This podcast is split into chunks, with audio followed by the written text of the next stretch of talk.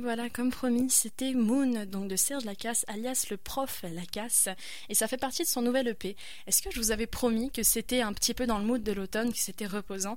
Bien, moi perso, je suis totalement conquise, en plus je suis une grande fan de piano à la base, et là, on sent la maîtrise, mais c'est pas pour rien qu'on sent une maîtrise et une certaine confiance dans ce morceau-là, c'est parce que le prof Lacasse, alias Serge Lacasse, c'est un musicien et un professeur de musicologie qui nous dévoile un nouvel EP, et c'est ces pièces ce sont des nouvelles pièces pour piano, et l'EP est composé de 4 pièces précisément, justement, valse dramatique, on a Lost and Found également, on a Moon, et on a Debussy, donc vraiment des morceaux d'inspiration différentes, 4 morceaux qui ont un petit peu leur univers, mais qui ont tous un petit peu en commun, en fait, ce point d'être à mon sens en fait un peu envoûtant, il y a quelque chose d'hypnotisant dans ces pièces-là.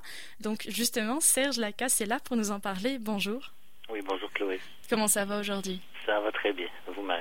Bah, ça va extrêmement bien. Moi justement, c'est ça, on attaque l'automne. Là, c'est un nouvel EP pour vous. Ce sont 4 morceaux. 4 morceaux qui ont été composés. Est-ce qu'ils ont été composés en même temps ? Comment ça vous est venu ? Déjà, c'est quoi la genèse de cet EP-là ?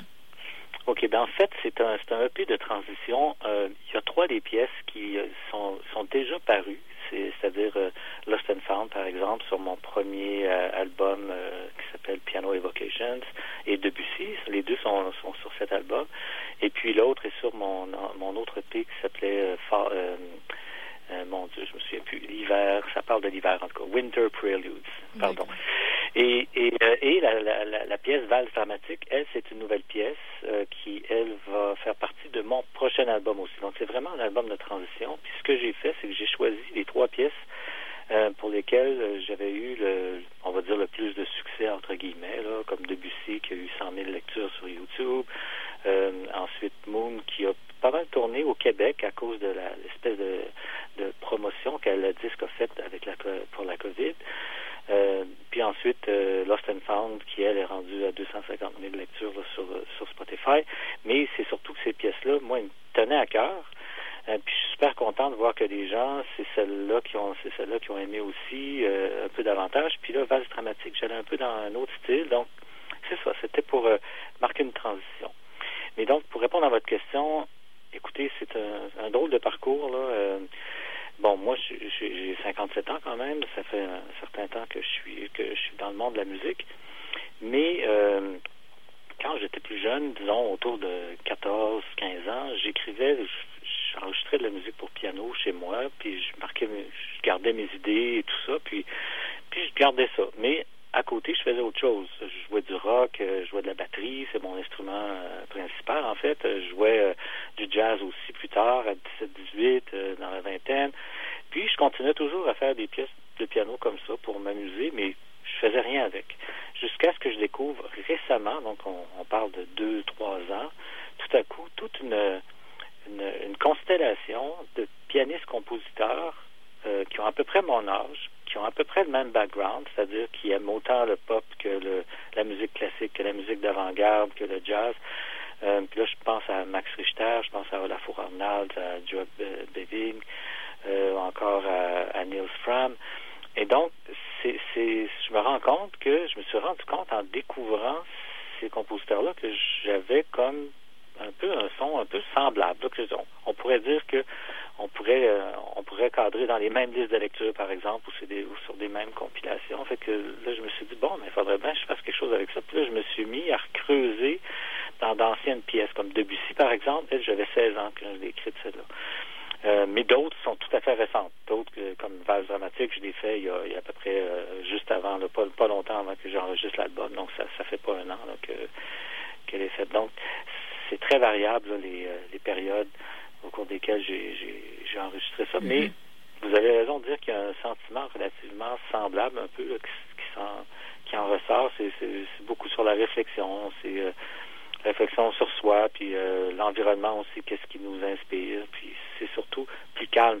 Parce que, bon, comme batteur, si on joue du rock, mettons qu'on c'est moins calme un peu, là, ça peut être, mais en général... ça sortait différemment sur la batterie que sur le piano. Mais c'est ça qui est intéressant, voilà. Justement. Ouais. C'est souvent, quand on parle de la batterie, il y a déjà en fait le rythme. C'est-à-dire qu'on ne parle pas assez souvent justement du rythme qui est plus en arrière, mais du moment où on arrive à maîtriser la batterie, en tout cas c'est comme ça que je le ressens justement, on peut commencer à maîtriser d'autres genres. Uh-huh. Et c'est là en fait où je reconnais, je disais que vous avez vraiment parfaitement... On sent qu'il y a une maîtrise en fait derrière et que chaque geste est comme... Et comme vraiment, j'allais pas dire, c'est pas réfléchi, c'est pas automatique, mais c'est comme on sent que vous savez où vous en allez avant même de jouer en fait. C'est comme si c'était déjà écrit en fait dans votre tête à chaque fois. Ça c'est intéressant ce que vous dites parce que moi j'écris pas la musique, même si bon je suis professeur de musicologie, j'ai une formation, je suis capable de lire n'importe quoi, mais quand je compose en fait je sculpte. L'autre chose, c'est que je suis quelqu'un de studio. Donc, moi, je suis un réalisateur en studio. J'ai réalisé des disques pour plein de gens. Donc, moi, j'aborde ça comme ça. Donc, je pense que c'est ça qui donne un peu l'effet dont vous parlez. Puis, je pense qu'il est assez juste, c'est que j'essaie de construire une interprétation à mesure que je joue, puis de la sculpter dans le son pour m'assurer que ça va être le plus proche possible de ce que moi j'entends, en tout cas. Et donc, oui, c'est sûr que quand j'embarque sur le piano, que je travaille, en plus, j'adopte des méthodes typiques de la musique populaire de réalisation, c'est-à-dire que je vais faire plusieurs prises, je vais construire, puis je vais créer ma prise que je trouve qui, justement, rend justice à l'idée que j'en avais, parce que, je pourrais bien aller faire de la scène, mais c'est pas le but, là. C'est vraiment comme la différence entre le cinéma puis le théâtre. Moi, je suis quelqu'un de cinéma. Donc, je construis l'intimité, je construis l'environnement, je construis le sentiment, si on veut, toucher la personne. Donc, c'est comme au cinéma, on va toucher avec des gros plans, on va toucher avec des effets de lentilles, avec des effets de mouvement. Bon, donc, c'est la même chose pour moi avec cette musique-là. Donc, mais, encore une fois, je suis pas tout seul à l'aborder comme ça. Les autres personnes dont je vous ai parlé font précisément ça parce que c'est une espèce de... Je sais pas, c'est probablement un truc de génération, mais moi, je m'en cache pas du tout là, d'utiliser le studio au maximum pour, justement, donner le sentiment le plus organique possible, très paradoxalement. Puis, en plus, ma recherche musicologique porte entre autres, justement, sur ce paradoxe-là de comment on fait à l'aide de la technologie pour créer un effet d'authenticité puis un effet organique le plus grand possible. Bien, c'est plus qu'on utilise certaines approches en technologie, plus on y parvient. Puis il y a de la recherche qui s'est faite là-dessus. Puis encore une fois, c'est ça pour moi le meilleur exemple, c'est la comparaison entre le théâtre et le cinéma. Donc des artistes qui vont sur scène et qui sont capables de toucher les gens directement en jouant. Donc c'est très romantisé aussi. Puis je veux dire, je comprends tout à fait ça, mais moi je prétends pas être ça. Je prétends beaucoup plus être quelqu'un qui va, comme un réalisateur au cinéma, qui va construire sa performance. Oui, mais c'est comme ça beaucoup, je le ressens. Et puis ça justement, c'est il y a un comparatif qui est assez amusant à faire en fait. C'est qu'en ce moment, j'entends de plus en plus parler des liens étroits qui s'entretiennent entre le cinéma et la musique, justement la réalisation de la musique. Parce que je pense que vous avez entendu parler également d'Alexandre Astier qui va sortir dans Kaamelott. Là, ça va sortir en novembre peut-être. Et en fait, on dit beaucoup de ce cinéma. À la base, Alexandre Astier c'est un réalisateur. Enfin, on le considère comme réalisateur plus que comme musicien. Et en fait, finalement, même dans sa réalisation, lui, il rythme les choses. Les choses sont rythmiques. Donc, c'est ça qui m'amuse quand vous dites qu'effectivement, c'est une réalisation. Et justement, eh bien, vous avez été réalisateur, auteur, compositeur et musicien. Et vous m'avez parlé d'univers d'énormément de personnes, multigénérationnel même, puisque vous avez collaboré avec des noms. Je peux le lire. Vous avez été avec Mitsu, Linda Lemay, Tania Tagak, Descar, Nathalie Gauthier, mais également quelqu'un de chez nous qui est animatrice, mais également une artiste, c'est Héra Ménard. Et justement, j'ai beaucoup aimé lire ce nom, Héra Ménard, qui est dans un tout autre style de ce qu'on a écouté juste avant, là. Oui, tout à fait. Ben, Héra, parce que bon, moi, je suis professeur à l'université, comme j'ai dit tout à l'heure, puis on a ouvert un programme il y a 4-5 ans d'auteur-compositeur-interprète, donc une concentration dans la maîtrise auteur-compositeur-interprète, dans la maîtrise en interprétation, pardon. Et donc, Héra était la première étudiante, en fait, qui s'était inscrite à ce parcours-là.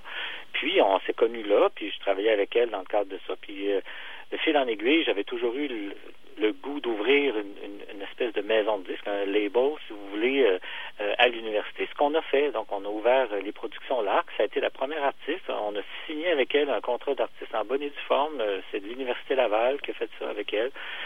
Dans les normes, ensuite, on est allé décrocher un contrat de disque avec les Disques Passeport. Donc, nous, on a licencié, on a donc concédé une licence d'exploitation à Disques Passeport, puis on a travaillé ensemble, puis c'est mon distributeur aussi à moi, mais donc ça a commencé comme ça. Puis là, nous, en plus, on avait cette occasion-là, parce qu'on a un studio, en fait, magnifique. Là, on est super chanceux à l'université, là. Et puis, on a décidé d'expérimenter avec Héra, même si elle fait du country. Donc, on pourrait à première vue dire que c'est plus ou moins intéressant sur le plan de la réalisation, mais tout au contraire, parce qu'encore une fois, c'était essayer d'atteindre un espèce d'objectif d'intimité, quelque chose qui est organique, qui est proche, qu'on la voit chanter et jouer sa guitare, mais qu'elle est accompagnée par son espèce de groupe assez immuable, en même temps très proche d'elle. Fait que c'est ce qu'on a essayé de rendre dans cet enregistrement-là. On a pris quand même un an et demi pas un an et demi à temps plein, là, mais à construire, à réfléchir.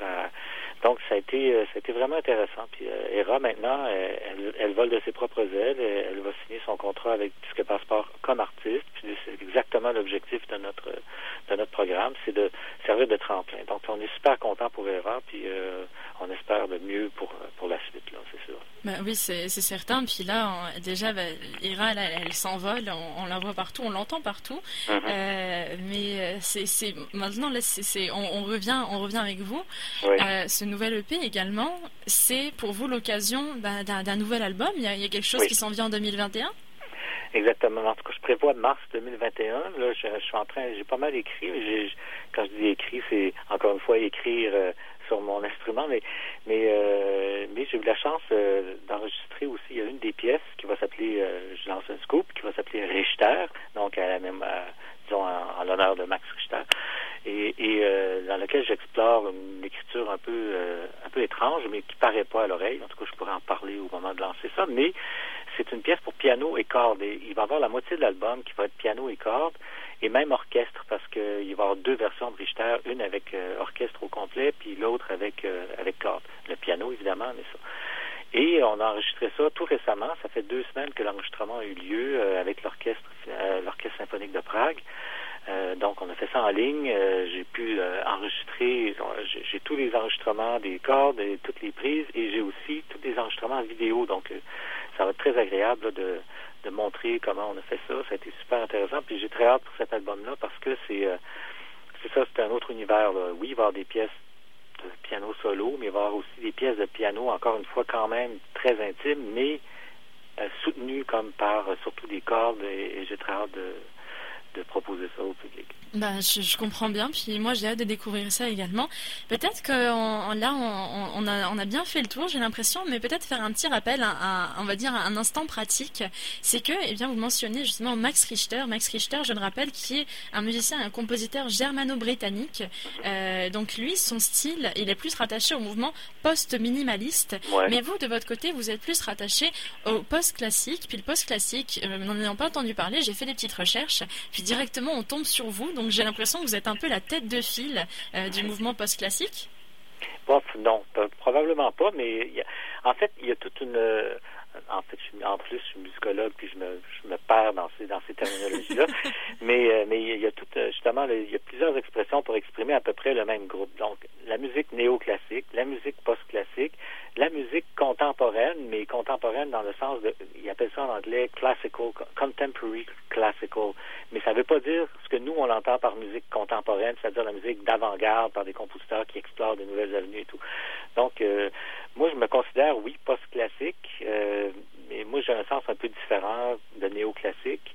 Il y a de mes pièces qui sont néoclassiques dans le sens que ça veut revisiter d'anciennes façons de faire. Moi, c'est post-classique dans le sens que on continue d'avancer, mais c'est pas un rappel de ce qui s'est fait avant, c'est plutôt un mélange de choses actuelles, mais pas nécessairement toutes d'avant-garde, même si un peu des trucs d'avant-garde parfois, vous le verrez avec Richter. Mais c'est plutôt justement d'être capable de marier convenablement et avec joie les esthétiques populaires ou jazz et classiques ensemble.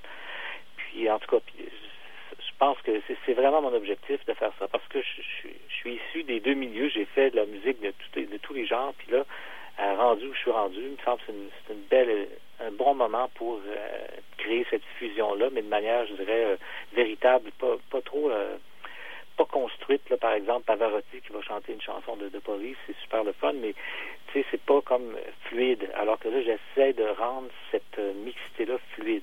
Mm-hmm. Voilà. Donc, c'est comme ça que je peux vous répondre, mais donc, c'est dans ce sens-là que je vois post-classique.